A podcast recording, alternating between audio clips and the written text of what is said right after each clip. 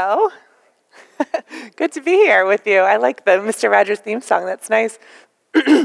Caleb said I, I said that I didn't like Mr. Rogers, but I just said I didn't like Lady Elaine Fairchild. Do you remember her, the puppet? She was annoying, but I love Mr. Rogers. He's awesome. He's really cool. Um, I wasn't sure if you guys had a dress code for pastors, you know, so just in case I brought this flannel, just in case I'm offending anyone with no flannel. So, but, it seems like it'd be hot, and it, it's pink, so it's not quite as like authentic feeling as Carrie Rogers is. But I'll try to make you feel at home, even just in what I'm wearing. But um, I want to start by telling you a little story. And um, I'm telling this first because it's sort of a testimony, like of something that's happened in our family that's kind of kind of cool. And also, I'm telling it because I hope that it'll make some connections for you with Luke 10 when we jump into that scripture. So, so I'm going to start by telling you a little bit about um, my mom's great aunt. Her name is Marguerite.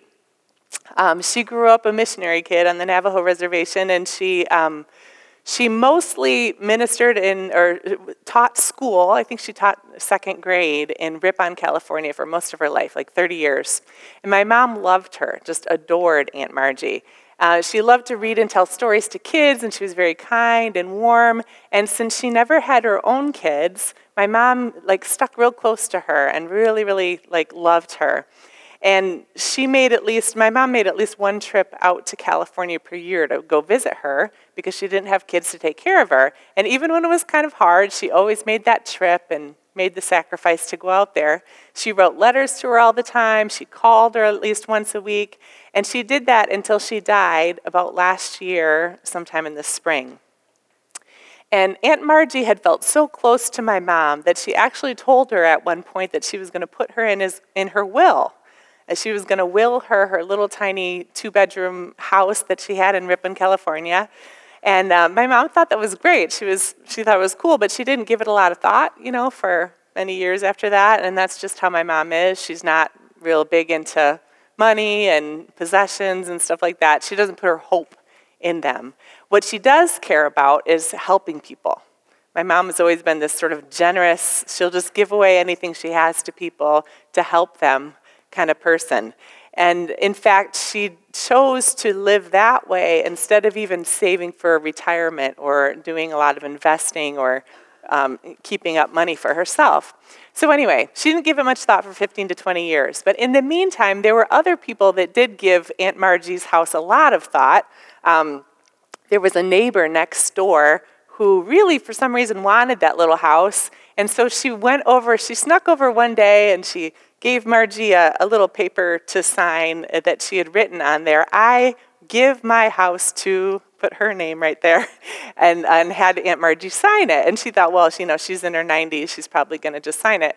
Well, Aunt Margie scratched out give and uh, wrote sell, and she didn't, she didn't fall for it. And then the caretaker, who was um, taking care of Aunt Margie for a while, brought her to her lawyer and said, you know, it's really time to change your will. I live closer to you. Don't you want to to uh, give the house to me? So she brought her to the lawyer, had Aunt Margie walk in the office. Aunt Margie walked back out, and I think she assumed it was a done deal. But apparently, Aunt Margie outsmarted her as well because when she did pass away, we found out that she had indeed left the house to my mom as the beneficiary of that. So we both thought it was that was cool. That was um, probably the biggest thing that Aunt Margie owned that she left to her. But actually, we found out from the guy that was uh, the executor that that was just chump change compared to what Aunt Margie, this little school teacher, had had in investments. So um, these investments were worth over a million dollars that she'd left to Rehoboth School and all these missions all over the place.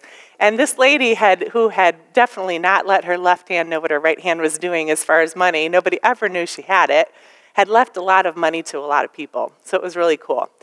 Um, the testimony part of that is that my mom, who had not saved for retirement, um, who had sacrificed her own house when she moved here with us, and, and sacrificed it at a great loss, so she was going to have to rent for the rest of her life, she suddenly found herself gifted by God with this amazing retirement provision for her. Um, because houses in California, even tiny little houses, are worth quite a lot of money. So she decided to use that money in the best way she could by investing it in a house where she wouldn't have to pay a rent for the rest of her life. And uh, since they were getting older, she's 78, my stepdad is 84. Um, and we'd been talking for years about finding a way to, uh, to live with them or have them live with us somehow. She decided to take half of whatever amount of money that was and put it in on a house with us. Instead of them moving again in a few years when they got older, they could just kind of grow old with us. So when Mike and I considered what it would take for them to move in with us, we'd always figured we'd have to really downsize into some little house in a not very good neighborhood and just to get enough space to have us all together. But now we were in this place where they were putting in money too, where we could buy a house that fit all of us, served all our needs, and was actually a beautiful, great house, better than we would have ever imagined or asked for. Um, so, this house to us, when we are in it, feels like we can feel the love and generosity of God being poured into our lives. And my mom feels the same way. She looks out over this beautiful garden and this little pond and just thinks, this is just the generosity and love of God. I didn't earn it, it wasn't mine, and God just gave it to me. So to me, that's a beautiful, just way that God has provided. And the coolest part of this is that my mom, as she puts half this money into this house, um, when she passes away, we're going to sell that, and that money will be an inheritance for her children, which she never thought she'd have. Um, so no one could have done that for my mom but God. And she simply trusted God with her life and did what she felt like was obedience in the moment and God blessed her in this way by giving her an inheritance.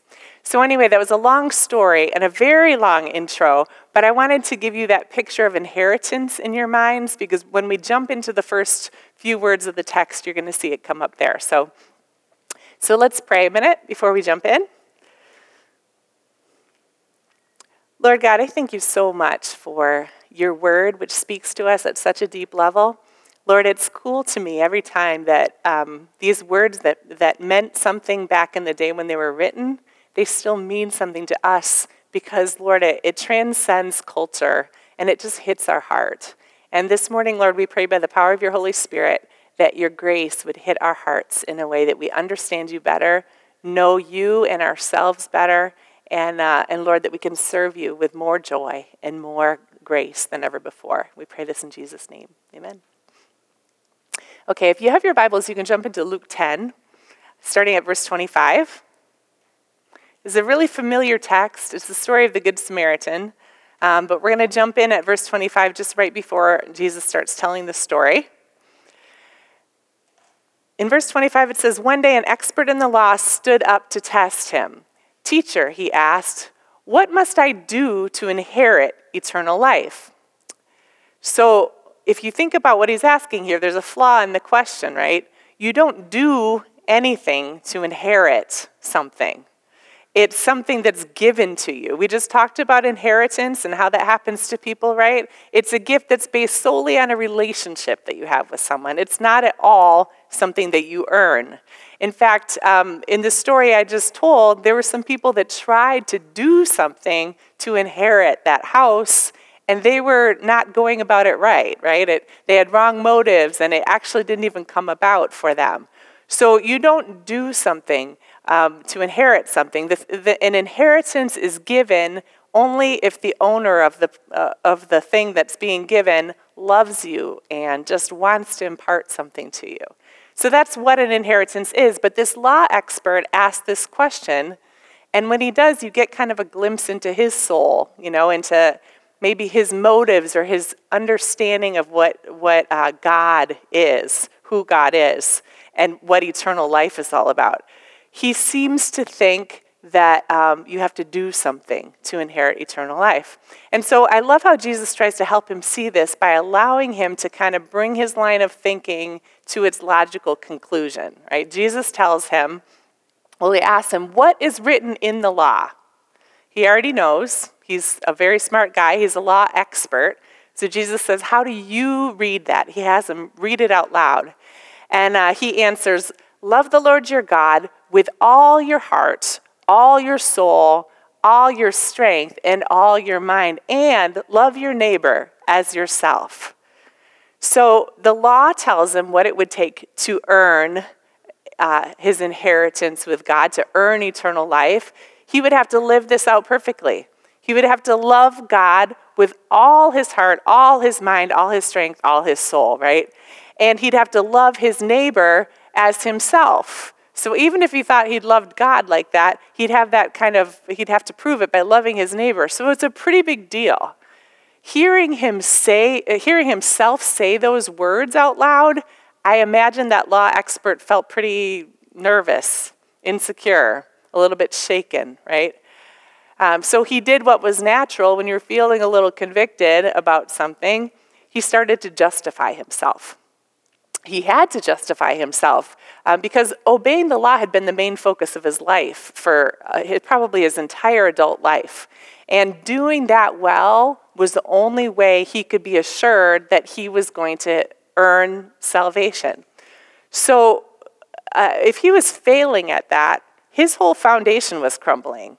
And to avoid that personal and spiritual crisis that he felt in those moments, he had to try to convince himself that somehow what he was doing was enough, it was good enough. So, what he did was he tried to narrow the playing field, right? Of what does neighbor mean, though? Let's make that smaller. Maybe that will mean that I'm, I, I can be successful at it. It says in verse 29 but wanting to justify himself, he asked Jesus, And who is my neighbor? Um, a tight definition of neighbor kind of narrows the playing field for him there. And it made him feel like maybe he was a righteous enough person, that he was doing enough somehow to earn this inheritance. And it gave him an, an excuse for the fact that there were um, lots of people in this world that he didn't really particularly care for, or that he wanted nothing to do with at all. Um, because they didn't have their act together. You know, they weren't quite what he was, what he liked to be around. It justified his disappointment and his um, disassociation with people who didn't think they that that didn't believe correctly like he did. This narrow definition of neighbor um, probably helped him to justify the fact that the Samaritans, who he kind of disassociated with, uh, were were um, you know he could do that because they they didn't believe right and they didn't do things correctly. So, this might have helped him also justify the sense of superiority and judgment that he felt towards them and all others that had it wrong in the doctrine and worship department, right? It bolstered his religious pride to the point where he felt truly justified by all the efforts that he'd made to do what was good. This kind of self righteousness kept him propped up high enough that he didn't come to Jesus with an attitude of trying to learn from Jesus. He came with an attitude of trying to test Jesus to see, you know, does he know as much as I do? Is he as, as smart as me? And he probably reasoned that if they would just follow the law better, like, uh, like him, if he saw people like Samaritans, if they would just do better, or somebody that was hard up, if he just followed the law better like me, then God would bless them more. So, you know, it's not really my responsibility. But the truth was that this law expert's heart was so full of ugliness and pride that he'd never had to face before because he was, he was doing good by human standards, but he never really saw the junk in his heart. But when Jesus made him look into the perfect law of God like this, he made him say it out loud. Um, he started to feel shaken and insecure, like he needed to justify himself. And I don't know if you can relate to this. I know I can.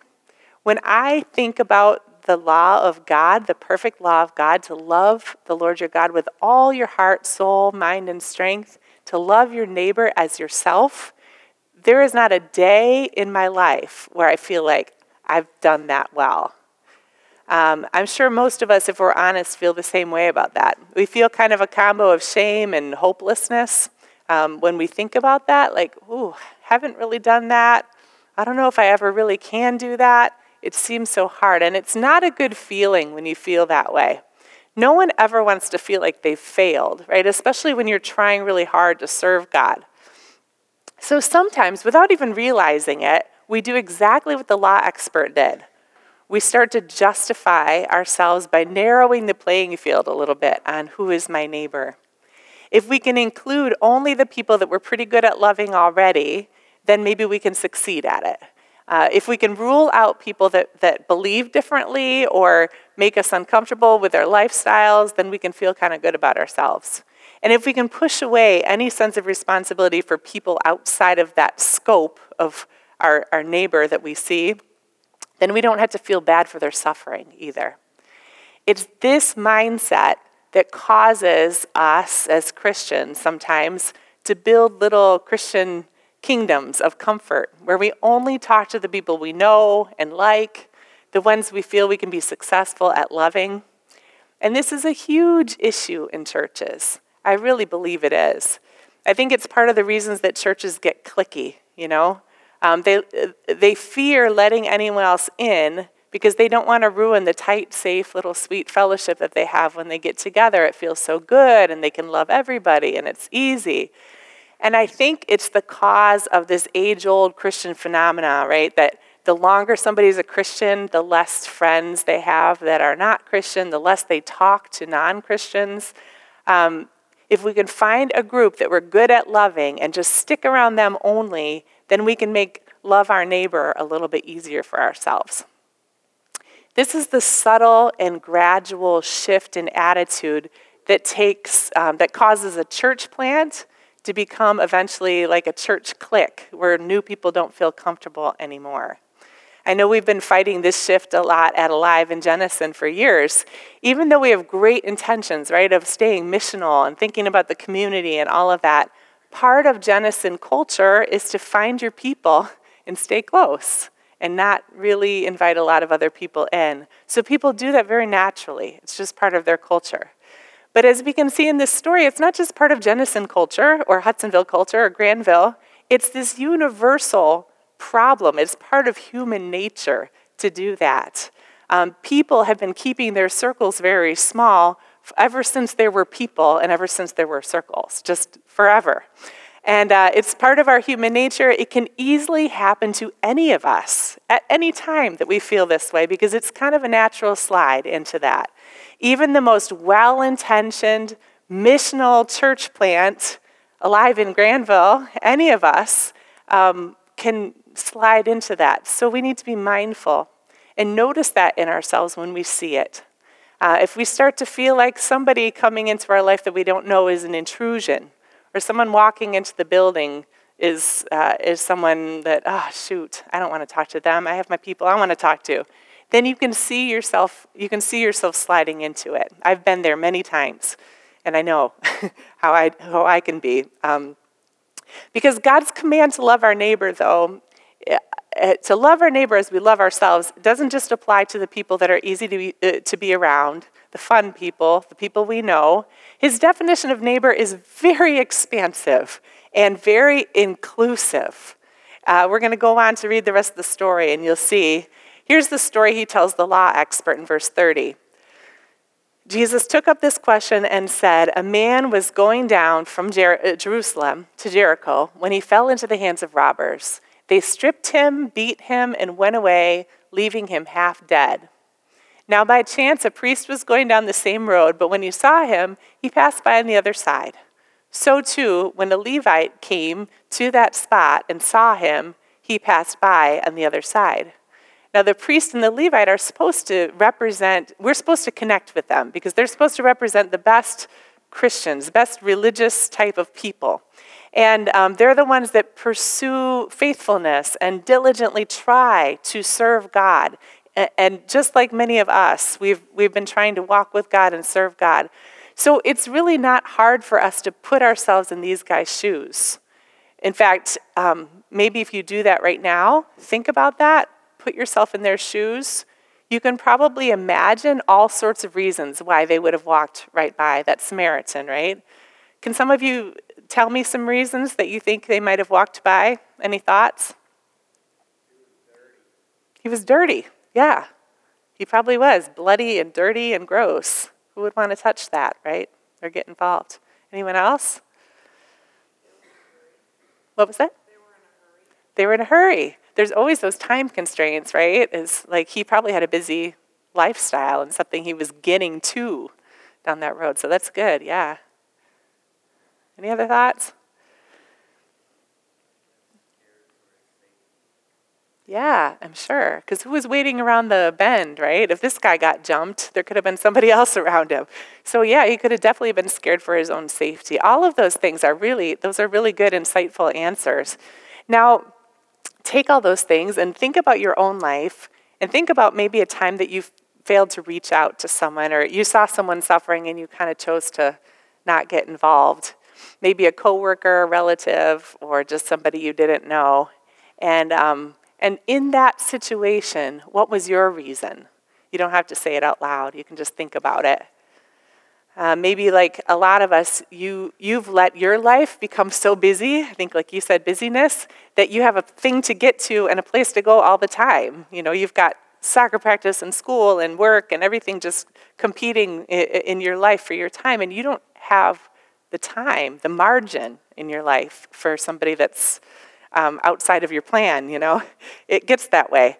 Or maybe you felt uncomfortable getting involved because you felt like it wasn't really your business, you know, and you have that sense of, oh, I don't know if they really need, want me to get involved. Um, there's lots of reasons, all the reasons you guys listed and more, but I think it's okay to admit that loving your neighbor as yourself is not our it's not your natural inclination. It's not always easy to do. We all struggle with either selfishness or pride or fear in different ways.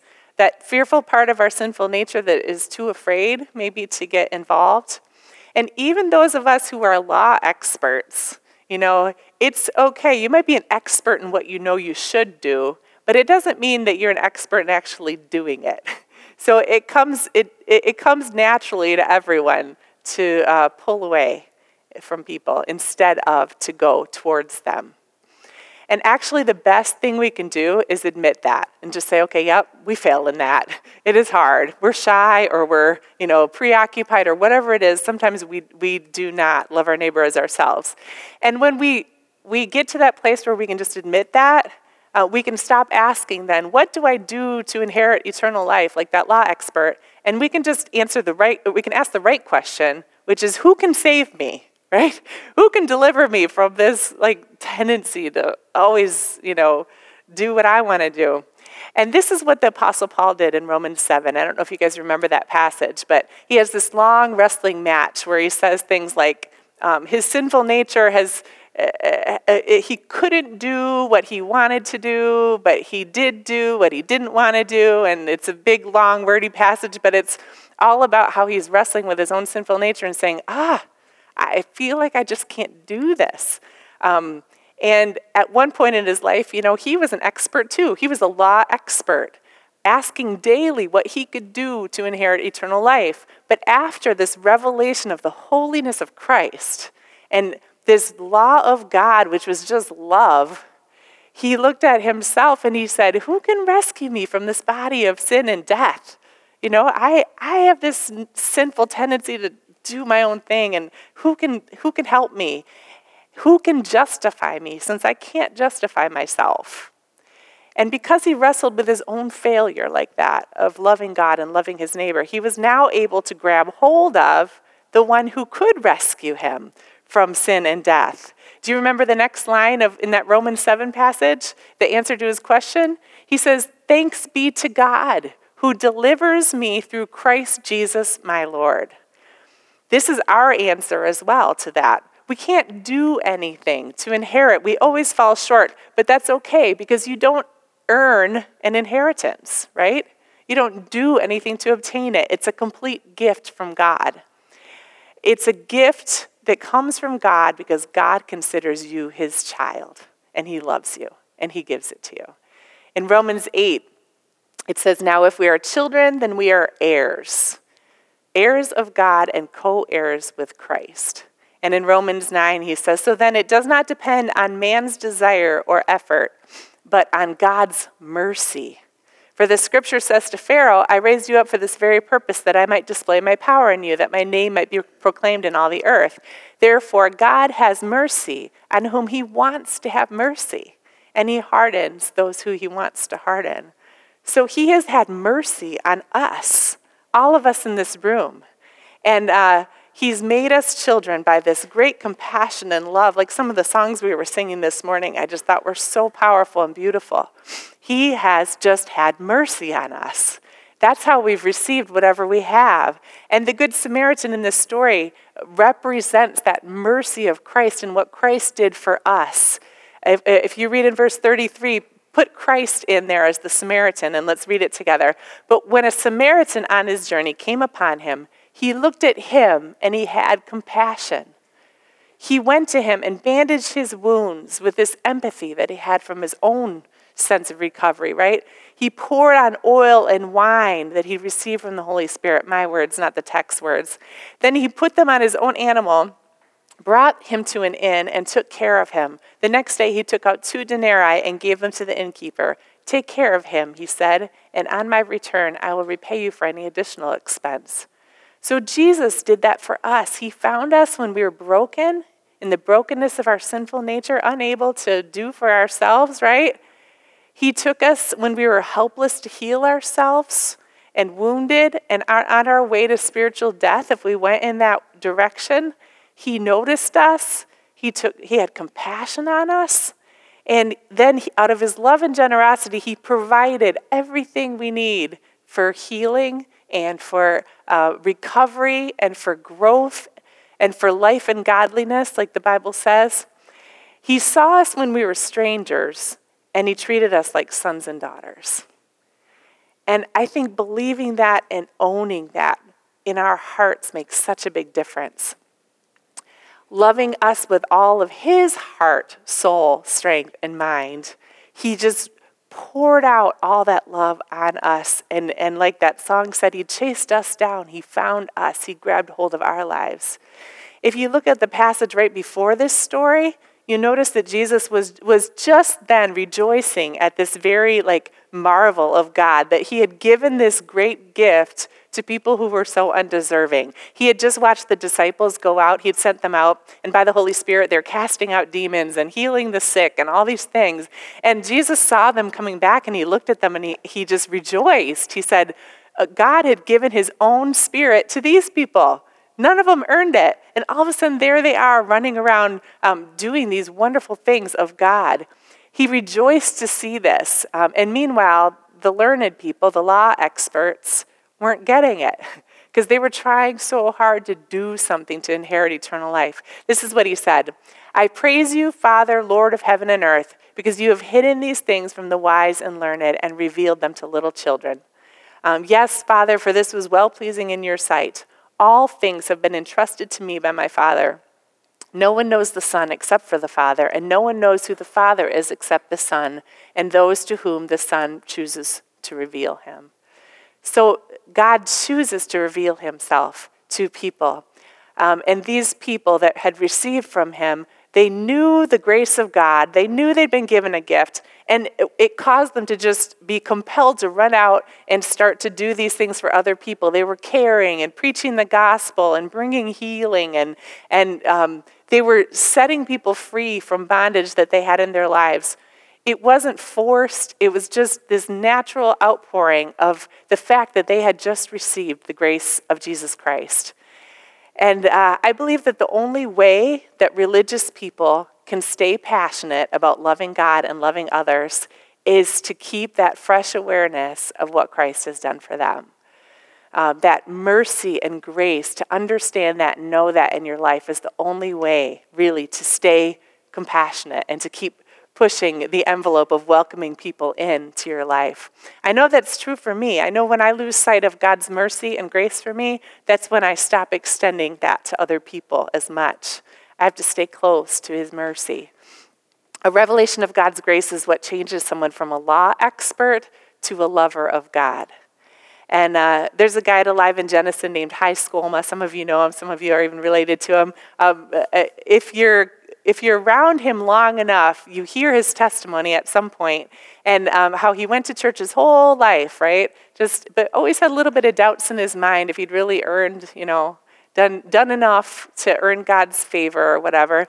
And then one day when he was 65, he said the Lord just revealed his grace and mercy to him. And ever since then, you know, he's known for sure the gift that God has given him. And when he talks to people, this testimony comes out naturally. You know, we can hardly contain the tears when he talks about God's grace and mercy in his life. And it's such a beautiful, beautiful thing. Um, and Steve Klisterhouse, who's here with me today, he uh, also goes to Alive in Jenison. And he has a testimony kind of like that. And he was willing to actually come along this morning and share with you. So I'm going to give him a chance, just a few minutes, to, um, to do that. Steve is awesome. You can't be around him too long without hearing his testimony, which is cool. Where's the microphone for him? Behind me? Oh, oh, right here. Okay. So go ahead, Steve. Thanks. I'm not gonna. I want to. Here, no, I'll do this. I like to.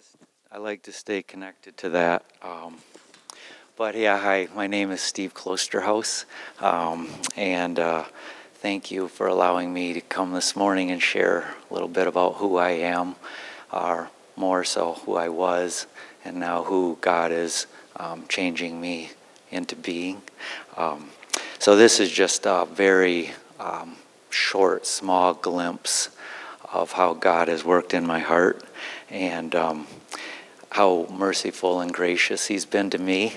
And um, so I just ask that um, to Him all the glory go to Him. So a piece of my history um, might be helpful because it might connect with some of you all.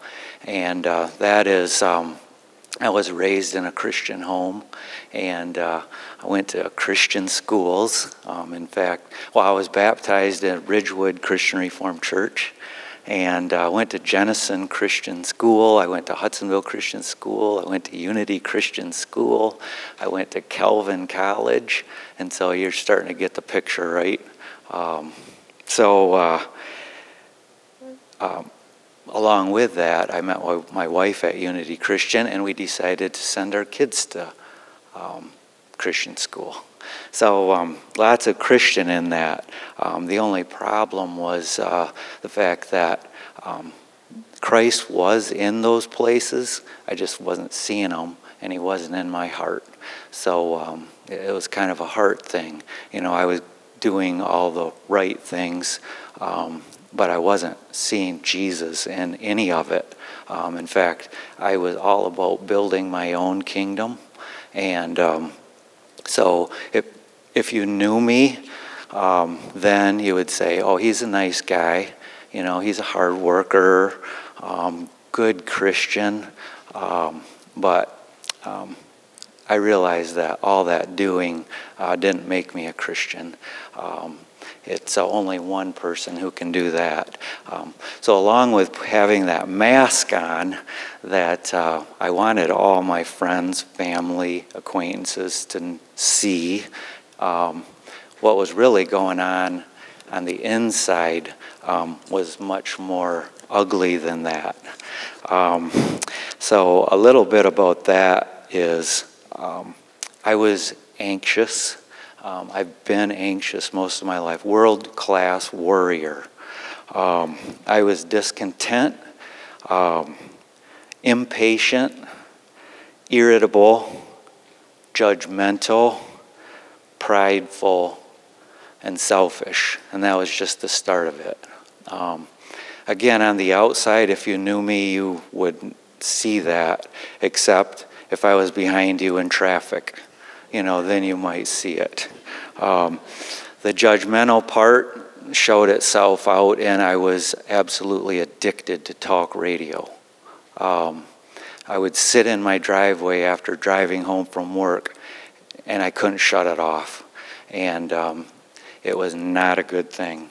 So I, I'm in a bad place, but I don't even know it because I'm doing all the right things I'm going to church twice on Sunday, sending my kids to the Christian school, right? I'm good, but I just didn't feel good. But anyway, so it was a lot of doing. But then God had a change planned for me. And again, I have to remind myself and y'all that all of that stuff I was doing is not bad in it of itself. I just wasn't seeing Jesus in it, right? I was only seeing what I thought I needed to look like uh, to be that person I was expected to be. Um, so, anyway, God started working. Let me get back to that. I'm, I lost my notes place, but he started working at a place, a church in Jenison, right? Alive in Jenison started the transformation. And I'm so excited to share that with you. My kids went there, and uh, their friend, Eric Billen, was the worship leader. And uh, we grew up with the Billens and this. And so they're like, You got to go up, come here, Eric. And so I did. I was like, This is awesome. This guy is amazing.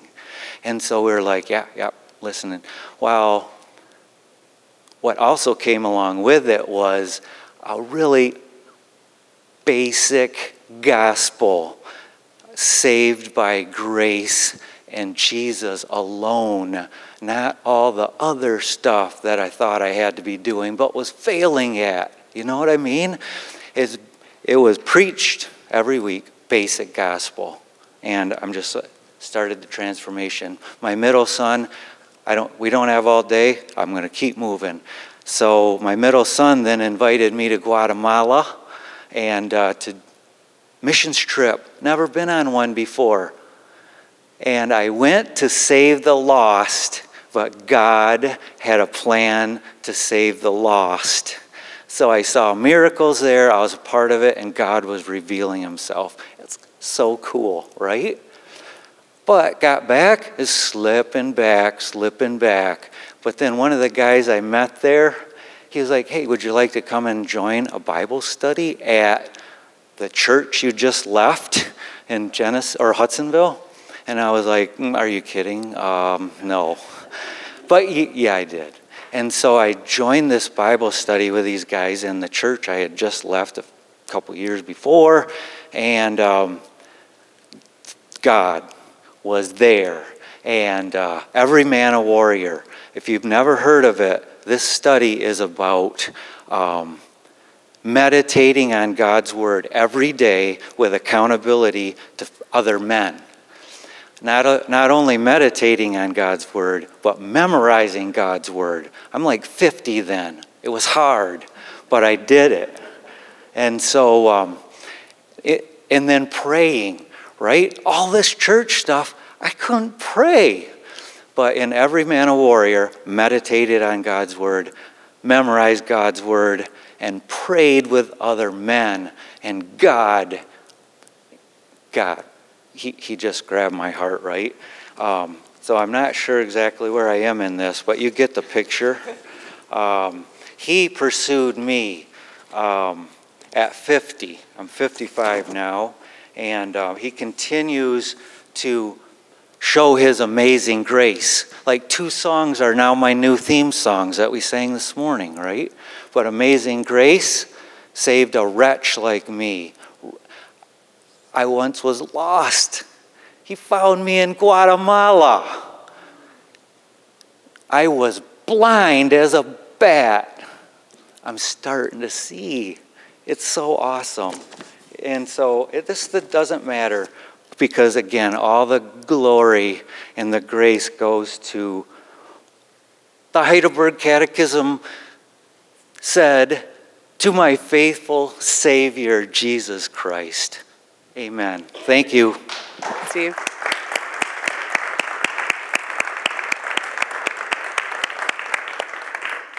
I love Steve's testimony so much because it's not about how you look and come across and all the things you manage to do to look like a good Christian. It's about your heart, right? And being honest with your heart. And I just think that's so beautiful when, that Steve's willing to share his heart and just the transformation that, um, that God made in it. Um, you know, we all want to be less like the priest and the Levite and more like the Good Samaritan, right? That's the obvious point of the story. And the only way to do that, I really think, is by continually being aware of the mercy of God in your own life and receiving it. And that's really not that hard. Um, we just have to admit that we're broken and, uh, and that we're helpless to fix ourselves and then trust Him to rescue us and heal us and bring us under his wing. And every time we allow, our, uh, allow Christ to touch our wounds and heal us, it helps us to be then less repulsed by other people's wounds and problems and issues, right? Because we know that healing power of Christ and we're full wanting to extend that to other people. And we, we don't look at people in hopelessness so much anymore when we have the hope in us of what Christ has just done in our own lives. And knowing that our judgments have been canceled against us, I don't know about you, but when you're when you're a religious Christian and you're very well aware of all the things that you could be judged for, and then the judgment is canceled by Jesus Christ, that helps you to cancel your judgments towards other people as well. It helps you to be more of that, the Good Samaritan, when you receive from Jesus Christ. Um, so, this story was not a rebuke to the law expert. Jesus loved him. He had said all this stuff to help him understand that eternal life is about mercy. And he closed with this last question Which of these three do you think was a neighbor to the man who fell into the hands of robbers? The one who showed him mercy, replied the expert in the law. He got to that place, he understood it. Then Jesus told him, Go and do likewise. Life in God is all about mercy. If we get away from that truth in our own lives, we lose the ability to love. It's so easy to get away from the truth that God has rescued us freely and start relying on what we can do, like the law experts. But when we go that direction, we're just burdened and disappointed, vacillating between feeling great about ourselves and feeling deeply ashamed at our failures and up and down. And God wants to get us off that roller coaster. He wants us to let down the guard of our spiritual pride and just admit that we need Him to rescue us all the time, um, that we need His mercy. And then we can say with Paul, Who can rescue us from this body of sin and death? Thanks be to God who gives us the victory through Christ Jesus as a free gift. Um, so we're going to come before God right now and trust in His mercy again as we close in prayer. Dear Lord Jesus, we come before you knowing that you are a God of compassion and mercy. Jesus, when you stepped down into our world and saw us and grabbed hold of us when we were laying by the side of the road in our sin and in our brokenness, Lord, you, you transformed us. Lord, you brought us from death to life, and we just want to recognize that right now in these moments. Lord, I pray that you would um, speak to our hearts again and help us to receive your mercy, your healing, your rescue.